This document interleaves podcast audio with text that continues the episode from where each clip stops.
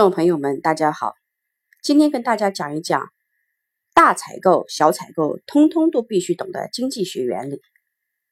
我这可不是卖蟑螂药的吆喝，大蟑螂、小蟑螂，通通都灭亡。在越来越讲究专业化的今天，不管是大采购还是小采购，知识背景里都需要有这样几个经济学原理。第一个叫做多米诺骨牌效应，指的是在一个相互关联的系统中。一个很小的初始能量就可能产生一连串的连锁反应，比如一个很小的质量瑕疵事件，可能会导致后面无数个大的灾难，甚至导致企业破产。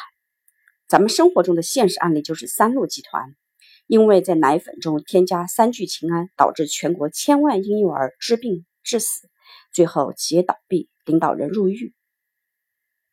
第二个理论叫做牛鞭效应。指的是供应链上的一种需求放大现象，使信息流从最终客户端向原始供应商端传递时，无法有效的实现信息共享，使得信息扭曲而逐级放大，导致了需求信息出现越来越大的波动。此信息扭曲的放大作用在图形上很像一个甩起的牛鞭，因此被形象的称为牛鞭效应。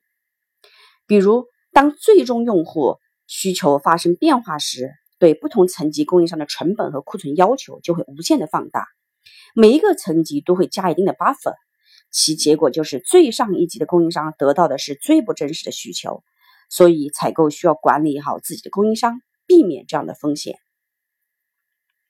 第三个叫做控制关键点原理，原理指的是管理者尽可能选择关键点，如主要影响因素或起关键作用的因素作为控制标准。控制工作就越有效，控制住了关键点，也就控制住了全局。控制关键点原理是工控制工作的一条重要原理。比如供应商的生产运营活动需要管理的细节和方方面面实在是太多了。对于一个高级采购来说，他必须要学会抓住关键点进行管控。打蛇只要打七寸，也就是这个道理。第四个叫博弈论。是研究公式化了的激励结构之间的相互作用，研究具有斗争或竞争性质现象的数学理论和方法。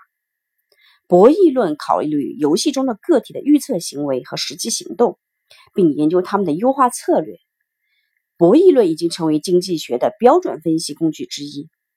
比如，在采购和供应商之间，可能就是一个博弈和斗智斗勇的过程。大采购、小采购，你们都懂的。第五个叫做边际效应，是指经济上在最小成本的情况下达到最大的经济利润，从而达到帕累托最优。又指物品或劳务的最后一个单位比起前一单位的效用。如果后一单位的效用比起前一单位的效用大，则是边际效用递增；反之，则为边际效用递减。例如，我们在计算最小经济采购量 UQ 时，用的就是边际成本为零的原理。实现采购成本等于库存成本。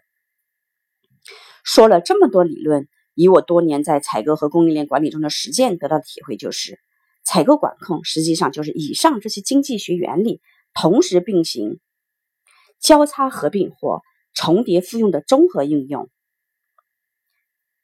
比如，作为企业的经营者，他最关心的就是花最少的钱买到最好的东西。事实上，这种好事是不存在的。低成本往往意味着低质量，提高质量就要增加成本。同样的道理，要想交期短，供应商可能要多备一些库存。如果库存少，可能供应商的交期就不那么好了。想要多库存，可是又增加了成本，到底应该怎么办？如何在不同的情境下，在这些关键要素中建立一个最佳平衡点？这就是要考验一个专业采购的采购技术、经验以及专业能力和水平的了。而采购管控的关键要素就是价格、交付、品质、成本和库存。专业采购的你需要通过理论和实践的并用，同时学习业界成功的案例和先进的方法论，打开思路，帮助自己的企业企业去有效降低成本，提高供应链的整体价值。